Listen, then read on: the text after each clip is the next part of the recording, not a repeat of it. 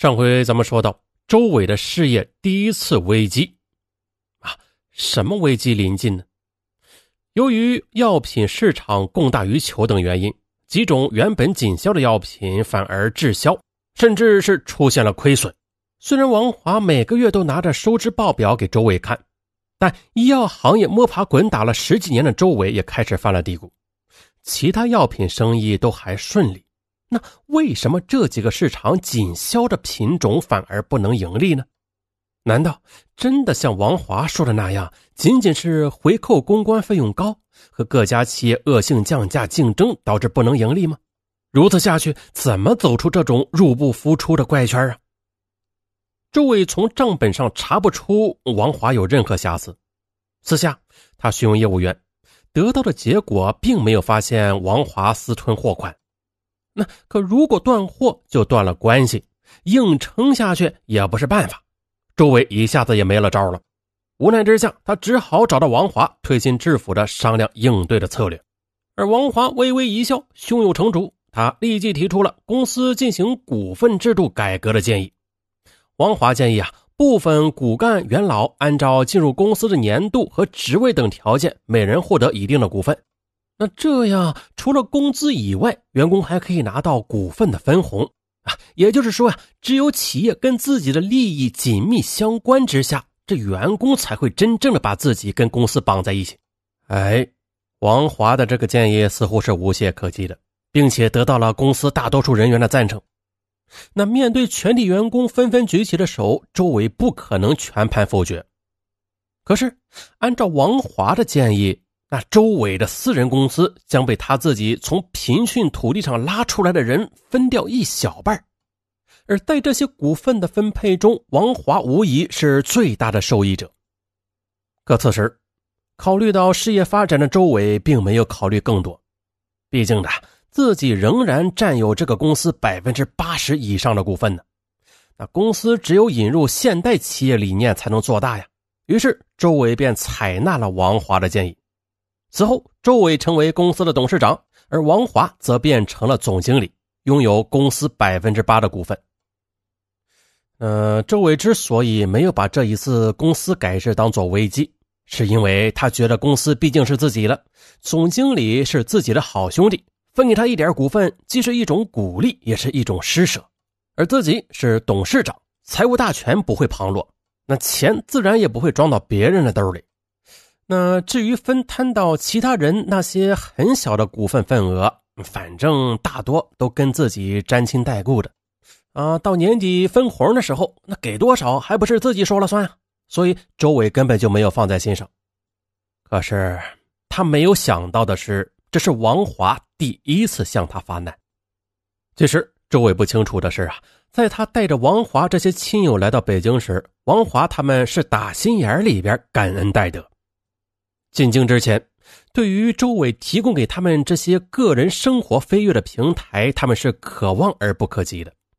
可是当时那些洗掉腿上的泥巴、穿上皮鞋的亲友登上京城大舞台后，随着眼界的开阔和社会地位的转变，他们对周伟的态度也开始了转变。刚开始的，周伟得到的是施舍的快感。而这种施舍，对于那些曾经感恩的亲友，最后却变成了嗟来之食。于是啊，在这些以亲友为纽带建构起的公司里，不平衡的情绪在各个利益群体间便开始暗流奔涌起来，不满的情绪也开始蔓延。刚进北京的时候，那些亲友们还没有想到啊，到周围的公司打工，不但要打卡上班，出门还要请假扣工资，这。这些在一般公司里都习以为常的制度，但是在那些亲友眼里却是很过分的要求。更让他们难以忍受的是，本来投奔周伟是觉得沾亲带故有个照应，却没想到还要忍受他无来由的坏脾气。周伟是个热心人，但是也是个粗线条的人。在他看来，在北京给亲友们一份工作，用自己的羽翼庇护他们，已经是很对得起他们了。再加上彼此是亲友，甚至是下辈的子侄啊，骂他们几句也能接受，毕竟都是自家人嘛。所以啊，在公司里，周华对王华和亲友反倒是没有对其他员工那么客气，这也包括王华从老家带来的亲友。王华的一个远方侄子听说王华在北京当了总经理，他找到王华，想到大城市见见世面，赚些大钱。王华无奈之下，硬着头皮找到了周伟，没想到周伟爽快的答应了。接着，王华的远方侄子来到公司后，却因为文化低，没有一技之长。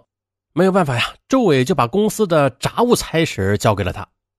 可干这个活儿，天不亮就要起床打扫卫生，接着就去买早餐。中午和晚上还要安排好公司的盒饭，就这样来往饭店好几趟。平时再送个材料、买个办公用品什么的，都是他一个人跑来跑去的。啊，天气好的时候还罢了，可一旦刮风下雨的啊，在暖和的被窝里，这哪里起得了床啊？于是就睡过头了，或者中午赶不回来，所以他经常的耽误大家吃饭，这让很多人有意见。可每逢这时，火爆脾气的周伟总是忍不住骂他一顿。再后来，周伟干脆取消了他负责伙食的资格，只让他在外边跑腿工资呢也是由一千元降为八百元。再就是有一次，周伟让他出去买文件夹，而他却买回来一堆档案盒，这一下气得周伟不问青红皂白的就是一顿臭骂。王华的侄子刚回一句嘴，正在气头上的周伟居然抱起档案盒，狠狠地甩在了王华侄子身上。王华呢，当时也是气愤不已，他立即就赶侄子回了老家。王华表面上也没有说什么，但是他却对周伟积蓄了满腹的怨气。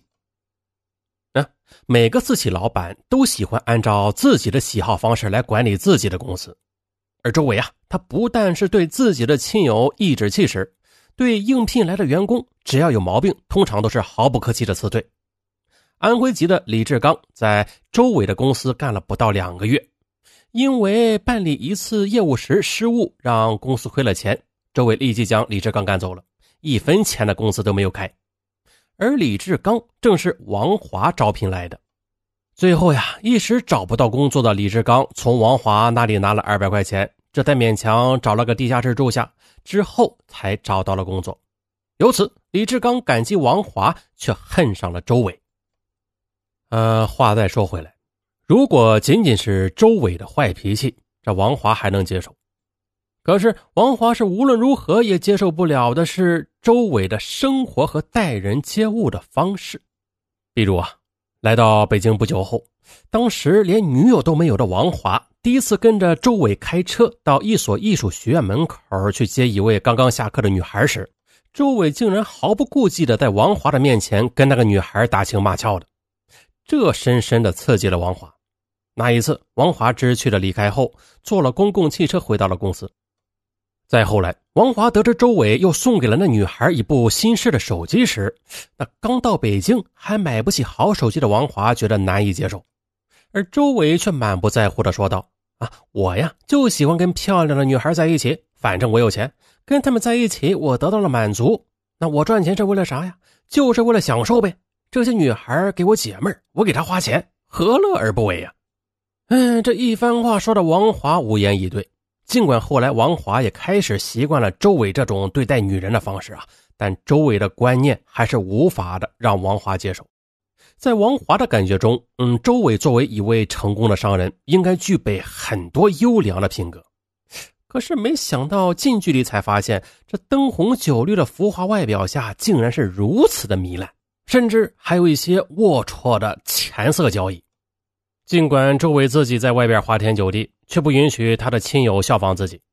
周伟认为啊，自己能够把握住自己，能够在商场、官场和风月场上游刃有余。他担心那些亲友们好不容易赚到的钱，全部都扔到那些细筋魔窟的无底洞里。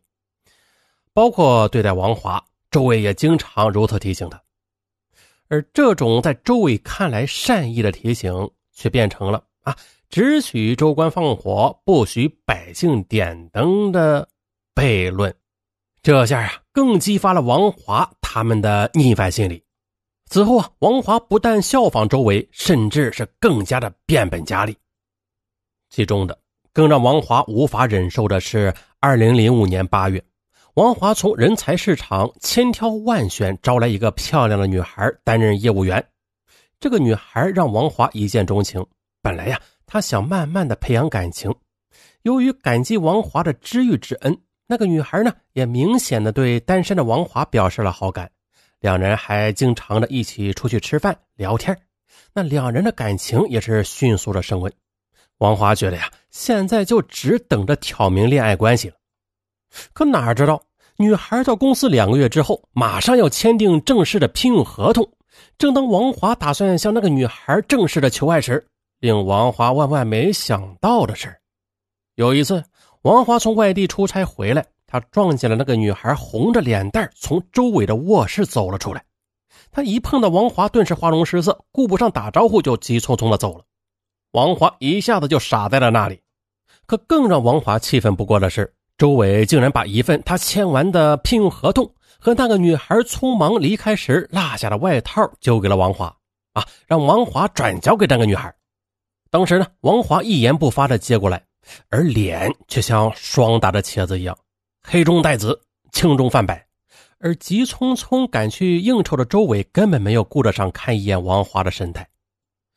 哎呀，这兄弟如手足，女人如衣服，周伟竟然为了一件衣服而不顾手足之情。此后呢，王华从内心里开始恨上了周伟。但是，要是离开周伟到其他地方发展，王华明白自己不可能赚到更多的钱了，而且他还贪恋周伟口头上答应他的那百分之八的公司股份呢。所以，王华依然强忍着不满，继续干了下去。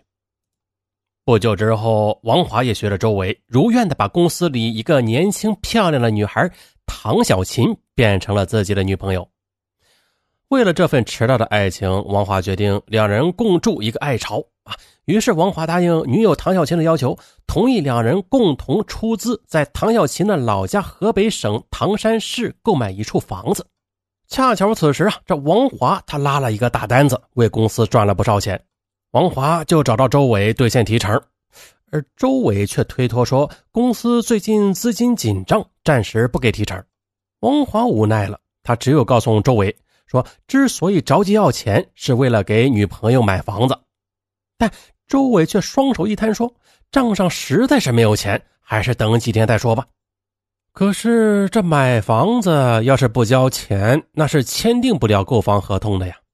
二零零六年的五月。唐小琴一边埋怨着王华，一边找亲戚朋友借钱凑够了购房的首付款，就这样的贷款买下了唐山的房子。王华信誓旦旦地说：“啊，你放心，等收房的时候，我一定把剩余的房款交齐。公司还有我百分之八的股份呢，这股份不值百万，那也值个几十万吧。”但是，一直到二零零七年的三月。王华多次向周伟提出需要钱买房子，让周伟无论如何也拿出点钱来，而周伟却依然找各种借口推脱说没钱。王华是恨死了周伟，但是却不敢跟他翻脸。此时，在京城磨练了几年的王华明白，当初所谓的股份只不过是周伟的口头承诺啊，因为没有法律文书啊，要是较起真来，只能算是一句玩笑话。这样一想，王华觉得自己这些年跟着周伟算是白辛苦了，只不过是赚了点辛苦钱而已。而且呢，由于他自己花钱大手大脚，加上经常还要给父母一点钱，他根本就没有什么积蓄。而王华他也绝对不会人财两空离开周伟。渐渐的，一个罪恶的计划在他脑海里成型了。想到女友购买的房子有一个封闭的地下室。二零零七年四月，王华让唐小琴到唐山租一套带有地下室的房子。很快的，唐小琴把租来的房子的钥匙交给了王华手里。再接着，王华找到了被周伟赶走的李志刚，两人便密谋把周伟绑架到唐山之后，逼迫周伟拿出一笔钱来。这两人一拍即合，开始分头准备了。二零零七年五月一日，王华陪着唐小琴到唐山验收房子。见王华承诺的钱一分钱也没有拿出来，唐小琴免不了要嘟囔几句。这些话是更刺激了王华加快绑架周伟的计划。于是，从唐山回到北京后，在五一长假上班的第一个凌晨，王华和李志刚就迫不及待地向周伟下手了。可是啊，令王华和李志刚万万没想到的是，本来王华已经灌醉了周伟，那悄悄的用袋子装走周伟是万全之策。那可是没想到，关键的时候，周伟竟然睁开了眼睛，哎，发现兄弟在绑架自己。眼见罪行败露的，王华激情之下捂住了周伟的嘴巴，用石头砸死了周伟，然后移尸唐山，并残忍的用水泥把好兄弟砌进了地下室里。王华杀人遗失后，又赶回北京。他本想趁机将公司的财产转移后据为己有，可没想到罪行败露的那么快，刚到公司就被警方给逮捕了。啊！周围的亲友闻此噩耗，他们是无论如何也没有想到，竟然是王华杀害了自己的好哥们王华的亲人更是震惊不已。为了救儿子一命，也为了抚慰周围的家人，他的母亲连忙发动全家，倾尽全家之力，东取西借，凑了十万元，在法院开庭期间，通过法院转交给了周围的亲属。而在案发以后，周围的亲属也表现出令人感动的大度和宽容。啊，他们并没有像大多数刑事被害人的亲属一样，非要血债血偿不可。二零零八年七月二十八日，北京市第二中级人民法院作出了一审判决。鉴于王华归案后能够协助公安机关抓获李志刚，有重大的立功表现，并且能够积极的赔偿被害人的部分经济损失，所以以故意杀人罪判处王华死刑，缓期两年执行。以故意杀人罪判处李志刚无期徒刑。好，时间太晚了啊，三点零四分啊，上文就不总结啥了啊。好了，咱们下期不见不散。